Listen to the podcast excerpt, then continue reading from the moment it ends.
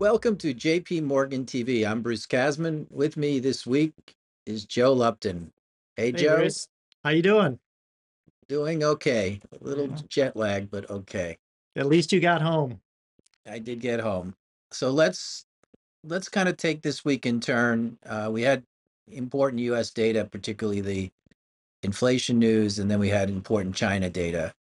Obviously, we're tracking the world from the perspective of downside risk here on growth and upside risk on how much central bank tightening we get, particularly from the Fed. So let's start with the US. Uh, that was a blockbuster inflation report. Um, so what what meaning do we take from it? Uh, that we're not we're not past the peak of it yet there, are we? We got high we have high inflation. um, no, I mean it's it's pretty remarkable, right? Because we got the May report, and I think it was like 0.63 month on month on the core reading there. If we can just stick with core, although headline matters just as much for the consumer, I don't want to forget that. But um, you know, the 0.63 in May was certainly uh, a, a concern, caught the Fed's attention, and thought that things were going to moderate a couple tenths. And I actually think they went up a little bit. I think we ended up at something like 0.7, 0.71 or something on the monthly Yeah. core. Point uh, seven. I don't know. I don't know to the hundredth. Come on, they don't stop matter at looking some at point. hundredths. Yeah, I mean, look, I think the over year ago probably stuck around uh, 6% um, on core, uh, but headline kind of running close to 10%. Um, those are, I mean, yeah, it's just, it just continues. And the purchasing power squeeze is, is going to hit consumers. It's, it's not only raising our concerns about the near term growth, but it clearly keeps the Fed geared towards uh, you know normalization here. I I started the week telling a story that you know that you know the two things that Powell had suggested led them to do 75 instead of 50 were the May CPI report, which was quite strong, as I just said, and the the uh, Michigan survey, longer term five year expectations, which had really moved up a lot. And when we came into the week, the Michigan survey had moved down a lot. We were forecasting a moderation. And so I was saying, well, one could argue maybe the Fed only needs to go 50. Well, you know, the inflation report we got actually poured a lot of cold water on that, and people started flirting with the idea of a hundred. I think that got pulled back based on um, some comments from the Fed, and particularly from the hawkish wing, suggesting we don't need to do a, a hundred. But uh, also, I mean, the, the retail sales um, numbers were, you know, arguably a bit disappointing uh, as well. Well, So, let me jump in here. I think one of the kind of the interesting dynamics to key off something you just mentioned is we did get, get the Michigan preliminary July report today, and it did um, it did show that um, the five year uh, uh, forward inflation expectations actually went fully back down to where it was before the the run up. It's back down to two eight. Um, and you know, I think you take that together with the market compensation pricing, and you can say the Fed is not, I think, um, under an unusual challenge here to its credibility, medium term credibility, even though the inflation print is high. Uh, so I think that does take some and of the it, pre- and it knows the reason it's gaining that credibility is by being as hawkish as it is. So there's a there's a bit of a dance there, right?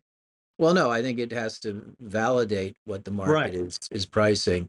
But I think in on top of that, of course, the idea that when you look at the inflation readings this week, with the breadth uh, that's playing out in core goods and core services, leaving aside even food, which is also, I think, of some significance there, um, you can certainly make the cases we have that there's something shifting in the inflation process um, even if the Fed's credibility on the medium term isn't being challenged. And I think that's the concern you have is, as you say, that the Fed has to validate that by, if not moving uh, more quickly, but by by signaling that it's willing to move further. And that I think is where we stand here. They may not move more quickly uh, by delivering more than a uh, 75 basis point move uh, in July, but they will deliver a 75 basis point move in July, and they're going to have to back that up with a commitment to keep going. Uh, just another thing in that context is we did get the Atlanta Fed wage numbers, and that it's sending a very different signal than the average hourly earnings numbers, which have started to to moderate. It's accelerating uh, and accelerating pretty rapidly here. and raising the concern that it's both price and wage setting dynamics that is uh, shifting here. So My with sense that, is my my my gut is telling me that even inflation's going to roll over here, and I mean maybe that's not too hard a call. And the question is how much does it roll over? But I think you're going to start to see some maybe some downside surprises in the sense that um, you know, clearly the oil stuff, uh, you know, just steadying out in oil prices, I think dipped below 100. Uh, you're seeing the the crack spread, which was a real source of concern, that has come off. We're not out of the woods yet, but it's it's, it's come off. Um, you know, we can talk about natural gas in a in a minute in terms of Europe. That's a that's certainly a source of concern in terms of uh, what's happening with Russia.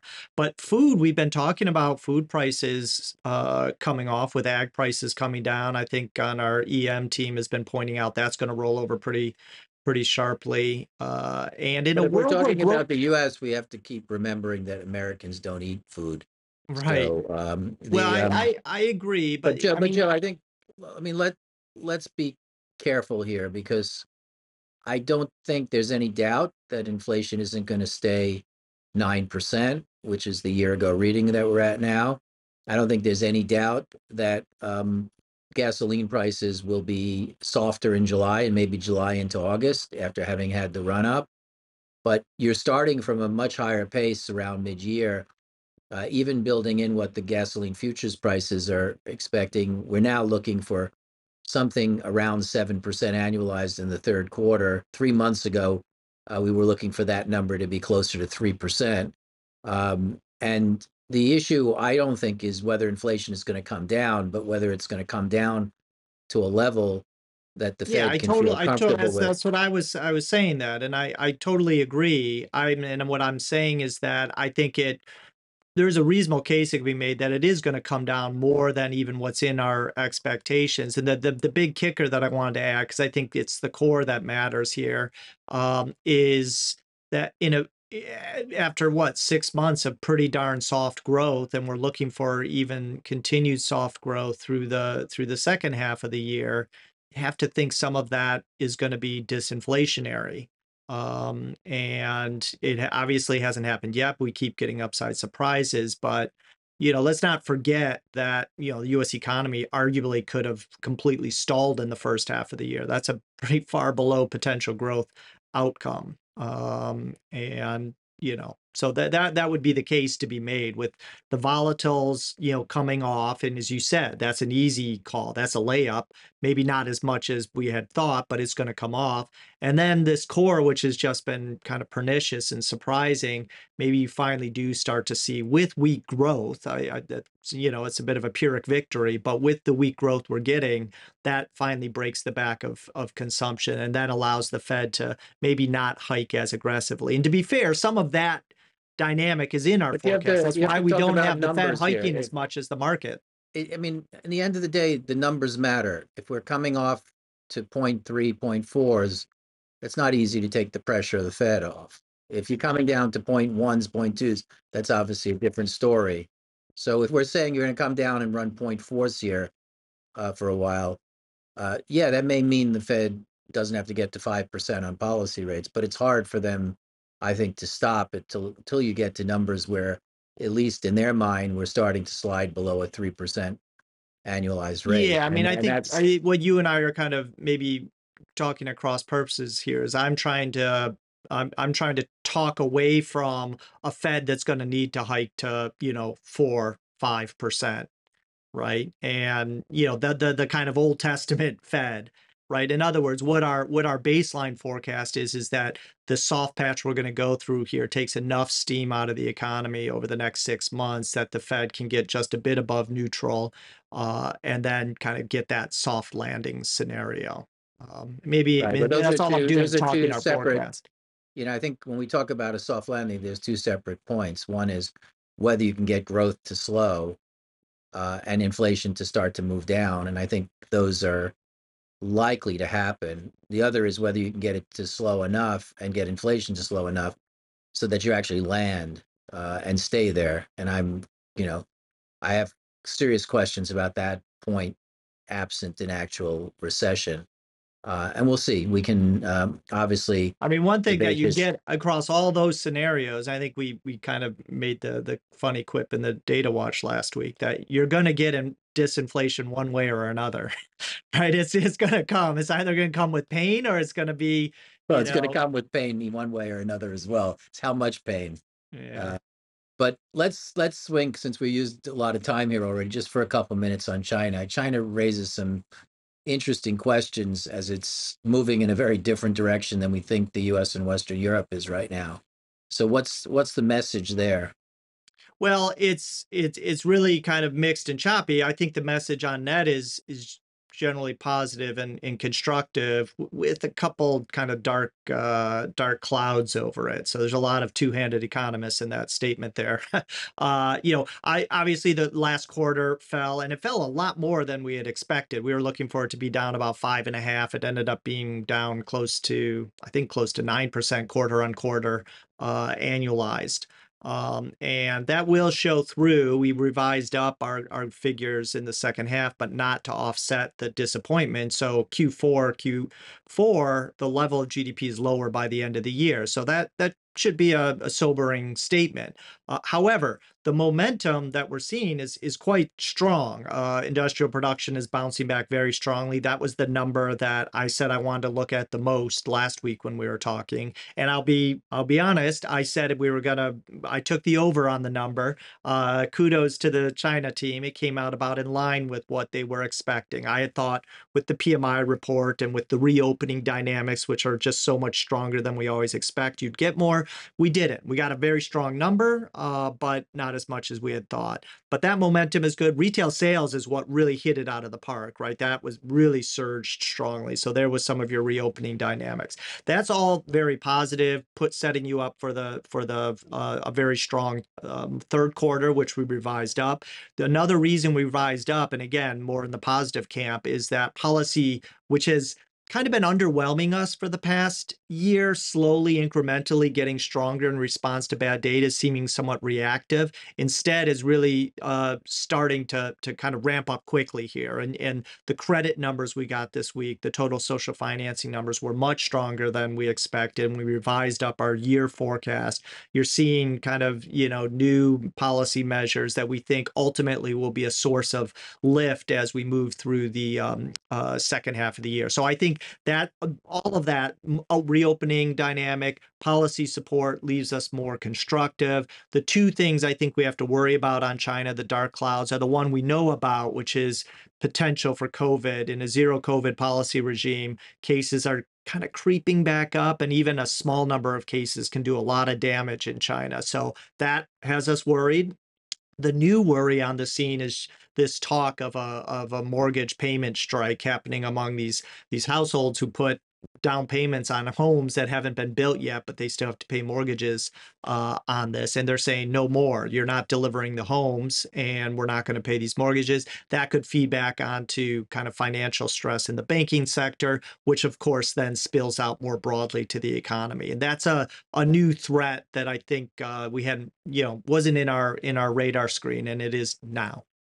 That dynamic and, and threat um, aside, I think we should just ponder for a second the issue of we've got a U.S. economy forecasted to grow 1% for the next couple quarters, and we've got the China economy now forecasted to grow uh, something close to 8%. And that dynamic, really the question is whether those two things can can stand alongside each other. Uh, and if they do, obviously, what does that actually mean for uh, global performance? We're not going to be able to spend too much time on that right now, but No, but I would just say, obviously, and you know this, you would contrast that with the first half when the global economy was growing. I, I don't know, probably at least trend. Uh, may, well, maybe not trend, but it, growing. Uh, and China, you know, absolutely collapsed close to nine percent. Um, and we scratched our heads at that, and we worried about spillovers. And I think we've been pleasantly surprised that we saw some spillover, but not not really anything to worry about. Now we're bouncing back sharply. So, in other words, China kind of fell in the woods and no one was really around to hear it, and not much is happening. And now they're rebounding, and uh, it's not having um, you know, a major global uh, global impact. It'll provide some lift to the region. I think there are some bottleneck issues. It's a little bit to be a little bit careful here. China grew seven percent in the first quarter. I know it, it collapsed in the second quarter. So it was it was basically a small negative in the first half of the year. The US economy was basically flat in the first half of the year. So the gap there is not all that material. Well, Um, yeah, but yeah, but you're being cute. I would say China grew five to six percentage points below its potential in the Well, whatever, then then then uh well, fair enough. But the the the swing here towards what we're expecting is pretty dramatic, and I'm not sure it's it's consistent. That's the concern I have, which we'll have to kind of see as we go through here, whether the U.S. can be as soft as we expect, even if it doesn't fall into recession, and China can be as strong for for this long. We've also got this basically sustaining through the rest of the year. But anyway, we can we can spend the weekend thinking about this and then come back and argue. Let, let me ask you this, Bruce. Do you, are you just coming back to the U.S. and recession risk, which is really probably the most important thing on everyone's mind? Uh, we've been saying 40%. Um, I think coming into this week, I felt like it was more like 40 to 50%. Um, and where do you feel like as you come out at the end of this this week and it's not just the data flow it's financial conditions it's uh, the threats coming from oil it's um, you know potentially nord stream 1 natural gas we didn't talk about that but that's a concern in europe and how that feeds back i mean you know how are you netting all this out I think um, I'm kind of about where I was a week or two ago, maybe low 40s. I mean, I don't. I I find that precision a little bit uh, disingenuous, but you know, somewhat less than 50%, but not not much. Um, I, I still think we're seeing resilience in the private sector. Um, I still think we're seeing drags that are remaining intense here.